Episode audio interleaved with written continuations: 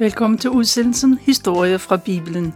Mit navn er Tove Christensen, og teknikken sidder Jan Nørgaard. I dag fortæller jeg noget af det, der står i 4. Mosebog i det gamle testamente. Og denne udsendelse handler om at være tæt på, og så alligevel så langt væk. Israelitterne opholdt sig ved Sinai-bjerget i cirka et år. Det år brugte de til at hvile ud i, hvile efter deres hårde slid som slaver i Ægypten. Og så brugte de tiden til at fordybe sig i de love, som Gud havde givet dem igennem Moses. Efter et år var man klar til at komme videre. I den kommende tid vil der ske vigtige begivenheder, ikke bare i den enkeltes liv, men i hele Israels historie og i deres selvforståelse. Israelitterne de kom til at bo i Kanaan, men og de begyndte at kalde Kanaan for Israel. Og de overtog kananæernes huse, som de havde forladt, men de overtog ikke deres levevis, for de etablerede sig med helt nye, nye love, en helt ny kultur. Det var en kultur, der skulle have fokus på den levende Gud, på Gud i himlen.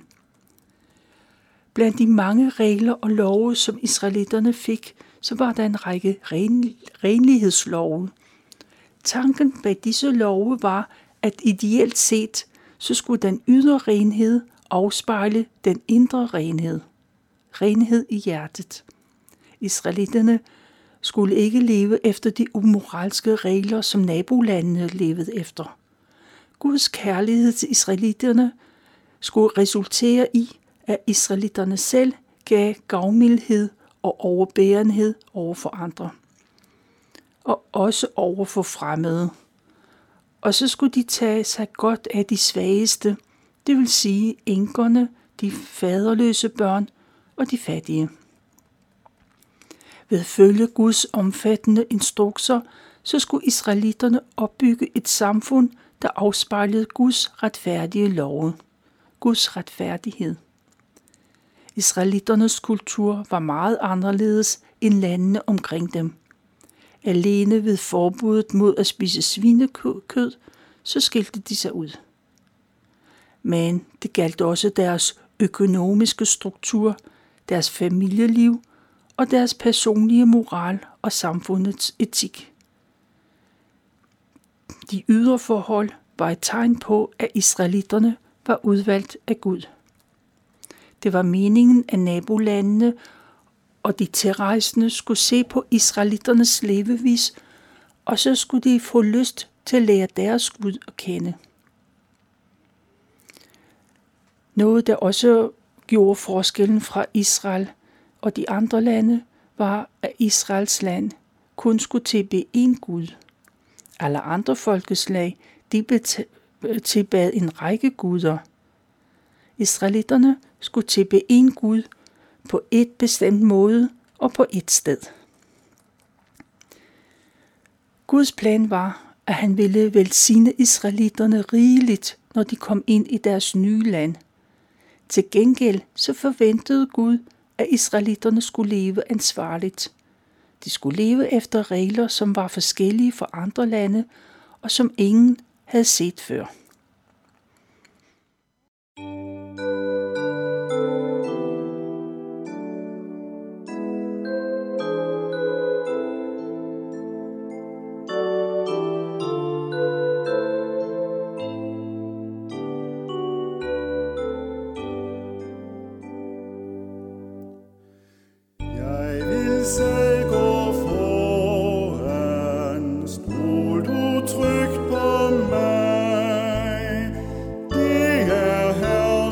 was.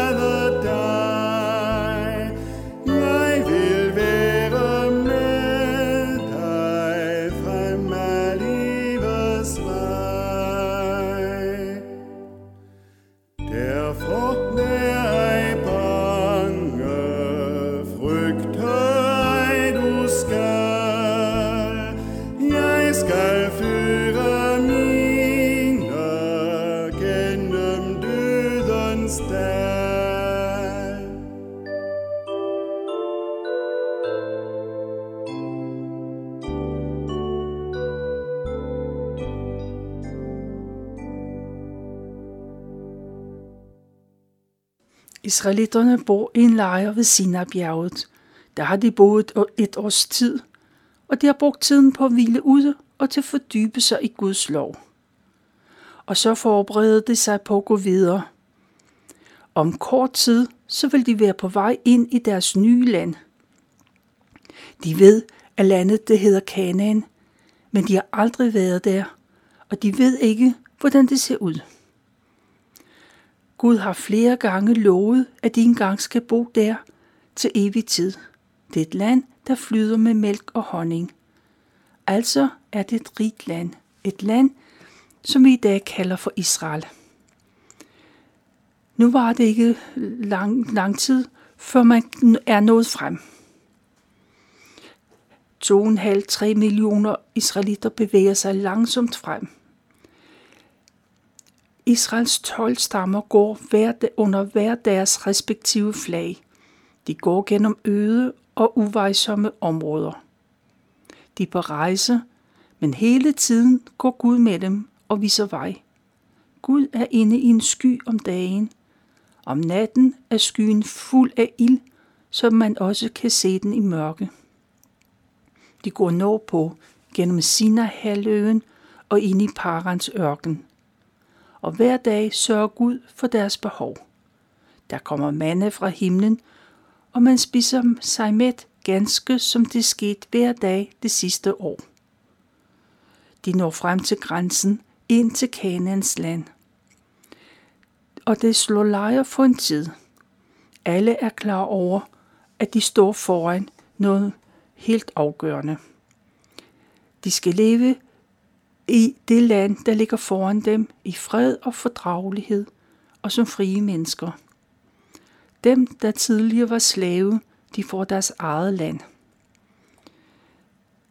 Men landet er befolket af forskellige stammer.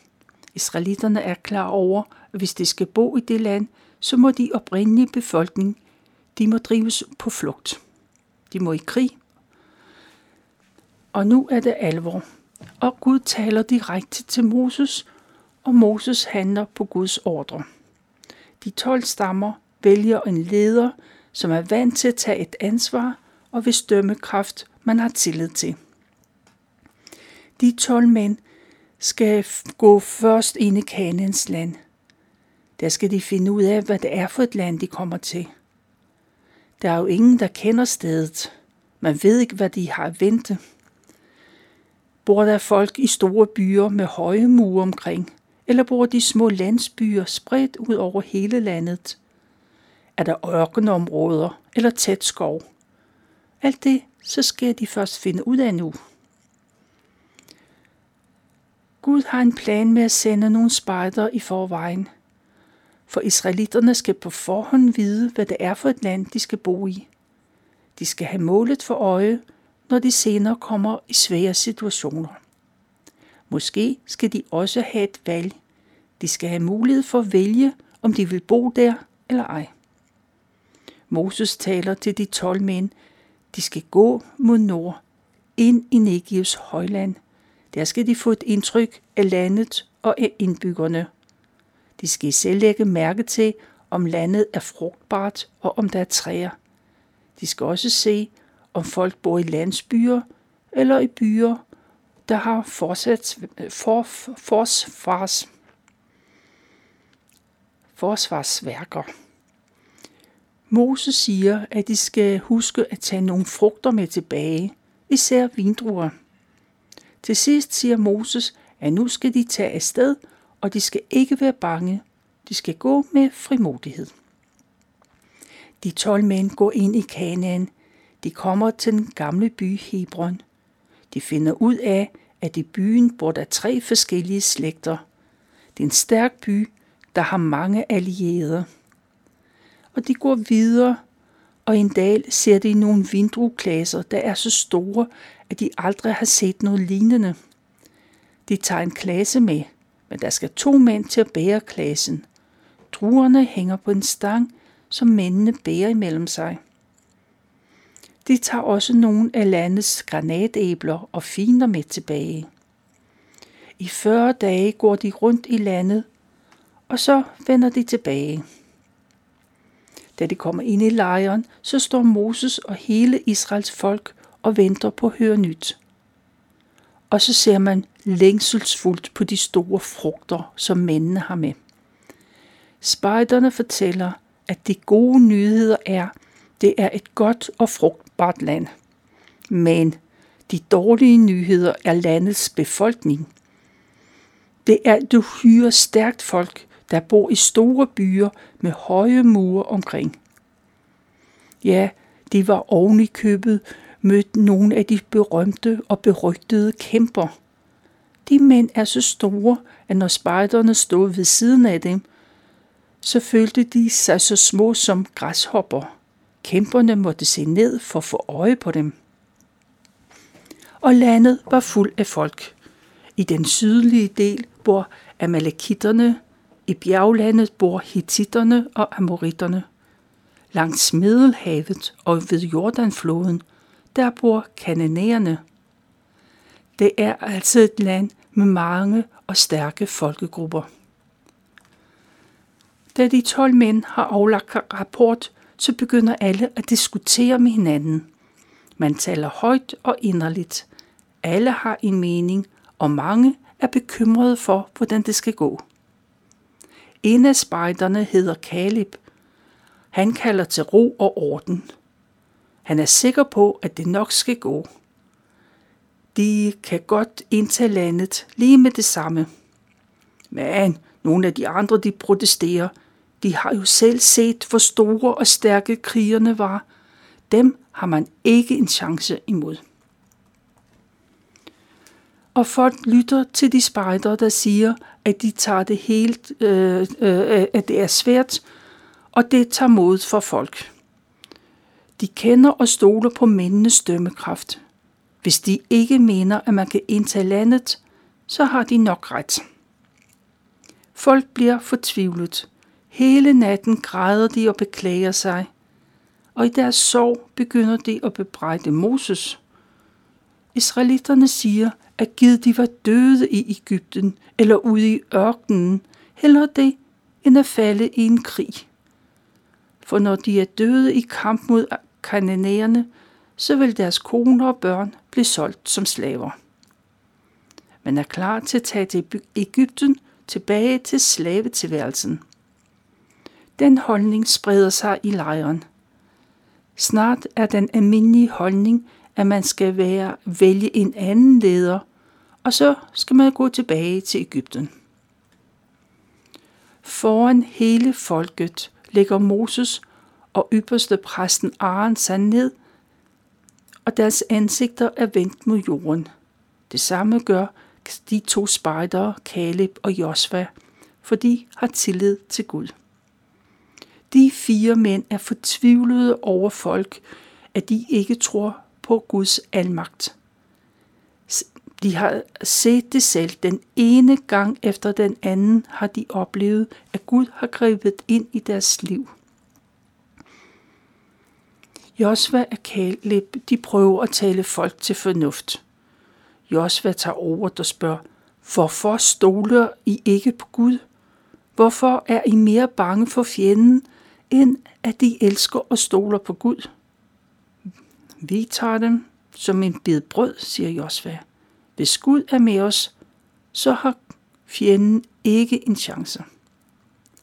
Josva minder folk om, at Gud er stærkere end de guder fjenden stoler på. Hvad har de egentlig at være bange for? Men israelitterne er ikke beroliget, snarere tvært imod. Deres ord gør folk endnu mere vrede. Og man taler indbyrdes om, at i grunden så burde man stene både Josva og Kaleb. Der viser Gud sig i et herlighedslys. Gud taler til Moses og siger, hvor længe skal dette folk blive ved med at sige ham imod? Hvornår vil de begynde at vise Gud tillid?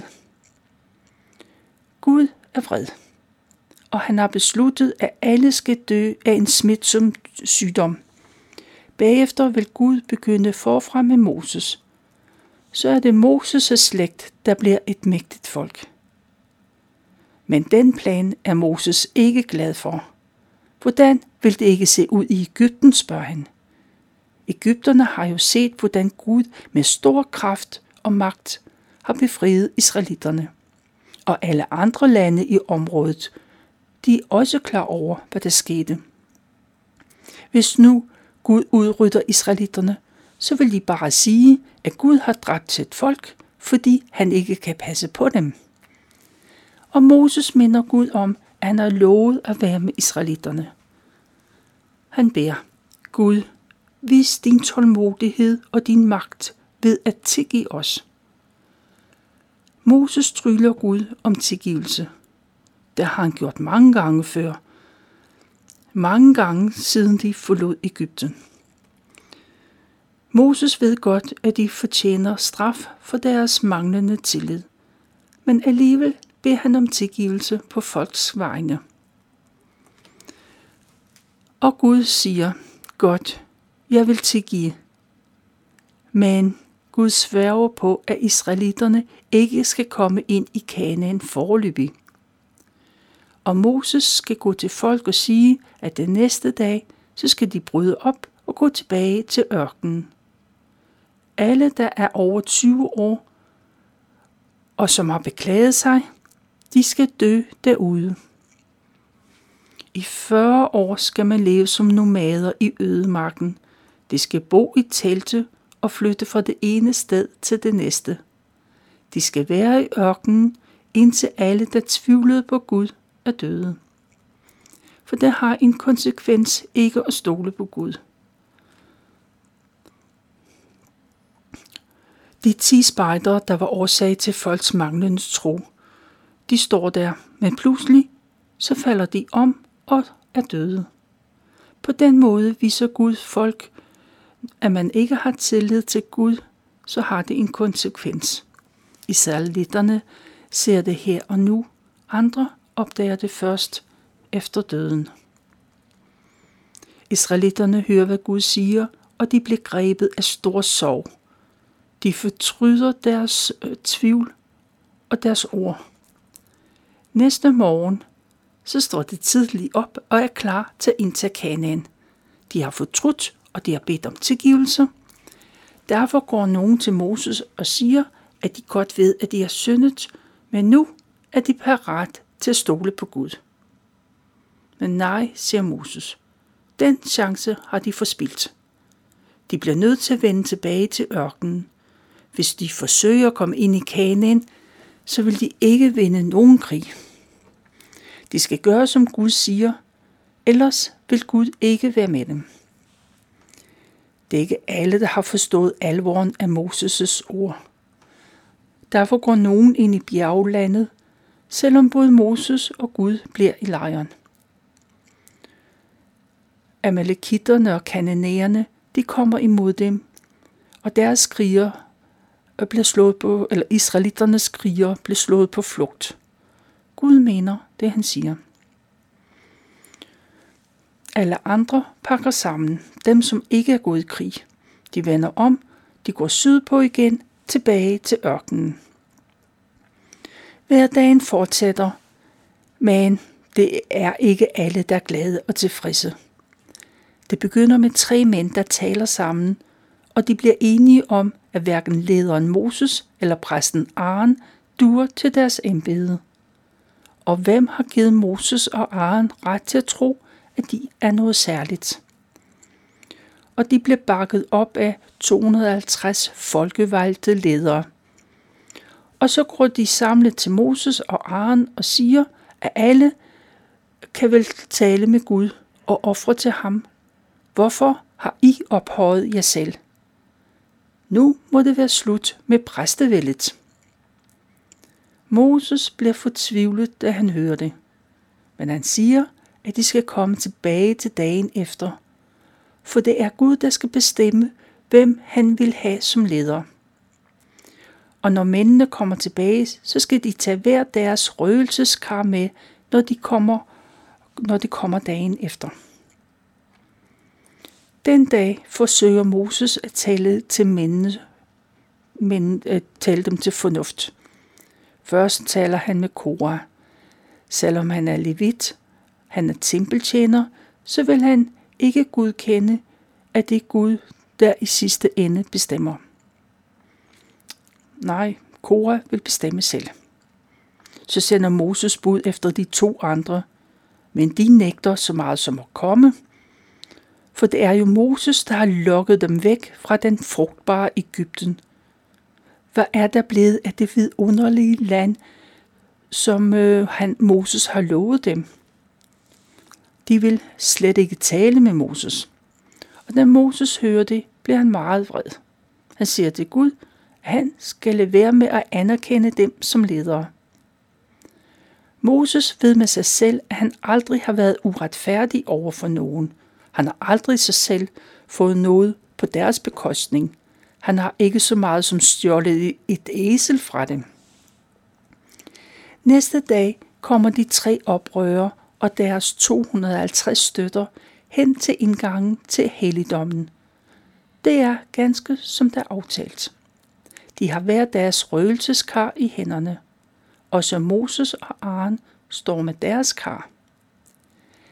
Siden i går har Kora haft travlt med samle støtter. Han har fået mange over på sin side, og nu står de og venter på, hvad der så skal ske.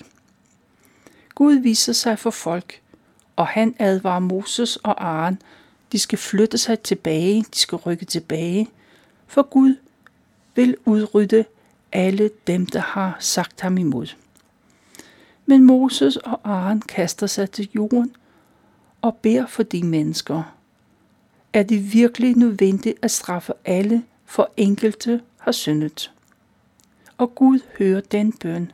Moses skal få alle støtter væk.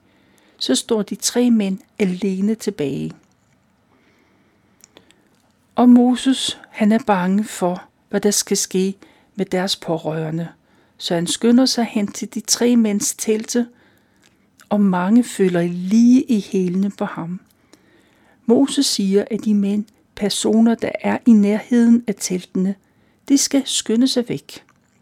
To af oprørerne er også løbet med, og de stiller sig ved hver deres telt sammen med deres koner og børn. Og så siger Moses, at hvis de tre mænd dør i naturlig død, så har Gud udvalgt dem og ikke Moses. Men hvis de derimod bliver opslugt af jorden sammen med deres ejendele, så er det et bevis på, at de har modarbejdet Gud. Moses har næsten ikke talt færdigt, før jorden slår revner, og der åbner sig et vældigt gab. Mændene, deres ting og deres nærmeste familie blev opslugt. De ryger alle levende ned i dødsriget. Og der lyder høje dødskrig, og folk flygter skrækslagende. Man er bange for at lide samme skæbne. I det samme kommer der en ild fra Gud, og den rammer de 250 mænd, der står med deres røgelseskar. Mændene dør, men karne bliver reddet for de er hellige kar. Senere hammer man de koverkarne ud, så det bliver til en plade. Pladen sættes på aldret i helligdommen. Det skal være et minde om det, der skete. Gud har gjort det klart for alle, at israelitterne ikke kommer ind i det forjættede land lige med det samme. Og det er Moses, der er israelitternes leder, og Aaron er deres præst. Det er sådan, Gud har bestemt, at det skal være. Det er, hvad, hvad jeg har valgt at fortælle fra 4. Mosebog, kapitel 13 til 17. Vi slutter udsendelsen med at spille sangen Hellig, Hellig, Hellig Yeah.